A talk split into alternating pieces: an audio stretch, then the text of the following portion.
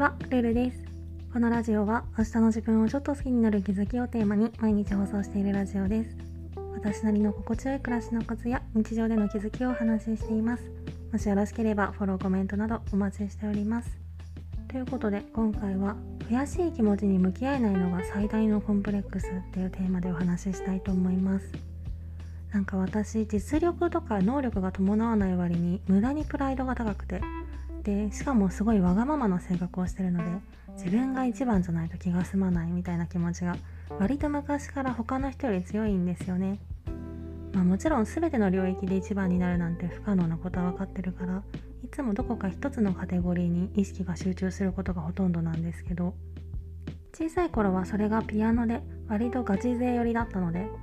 しかもそれくらいしか自信を持てるものがなかったっていうのもあって、自分よりピアノがうまいとか評価されてる同級生とか、あとは年下の子が許せなかったんですよね。ちょっと攻撃的だけど、もはや存在自体が許せないというか、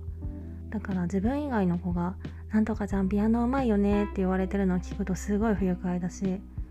コンクールで賞を取ったとかそういう情報もすごい悔しかったし、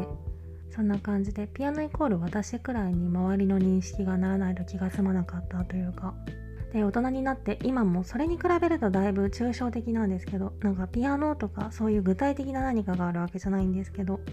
例えば仕事で私の興味のあるカテゴリーでうまくいってる人がいたりとか、そういう自分がいつか手に入れたいと思ってるものを先に手に入れた人を目の当たりにすると悔しいって思っちゃうんですよね。その気持ちとうまく向き合うことができずに、心の中でなんでこの人がとか、だいぶやばいけどうまくいかなくなればいいのにとか、そういう風に思ってしまったりとかで、それがもう限界点を超えるともう見たくないと思ってシャットアウトしたりとか、いつもこうなんですよね。私って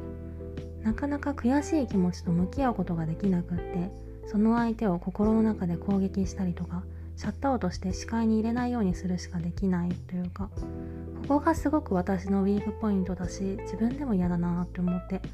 変わりたいなって思う部分でもあって、結構コンプレックスだったりします。本当はそういう人を素直にすごいねって思ったり、どうしたらそうなれるのみたいな感じで純粋にリスペクトしたりしたいんですけど、それがどうしても昔からできないんですよね。こういうモヤモヤした感情も変えていくためには少しずつベビーステップで変えていくしかないかなと思うので、まずはそういううまくいってる人から逃げないというか、シャットアウトするのをやめてみるっていうのをやってみようかなと思うんですけど、難しいんですよね、これがまた。もちろんどうしても悔しくてメンタルがボロボロになりそうな時とかは無理せずにとは思ってるんですけど、素直にすごいって思えるところをゴールとして、まずは逃げないっていうことを目標にしようかなと思います。そう、感情の整理って本当に難しいですよね。なので焦らず少しずつ変えていけたらいいのかなと思います。このなんか悔しさに向き合う方法とか、もしいいアイディアをお持ちの方がいたらぜひ教えてください。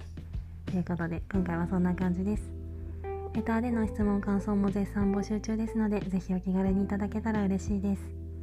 そして最近朝ライブをしています。私が出勤準備をしながら先日起こったことを振り返って、マイナスなことに関してはもう同じことを繰り返さないためにはどうしたらいいのかみたいなことをゆるっと雑談としてお話ししています。朝7時10分とか15分前後から、基本私が起きられさえすれば毎日やる予定なので、もしよかったらぜひ遊びに来てください。ながら時間のお供や早起きするきっかけになれば嬉しいです。それではまた次の放送でお会いしましょう。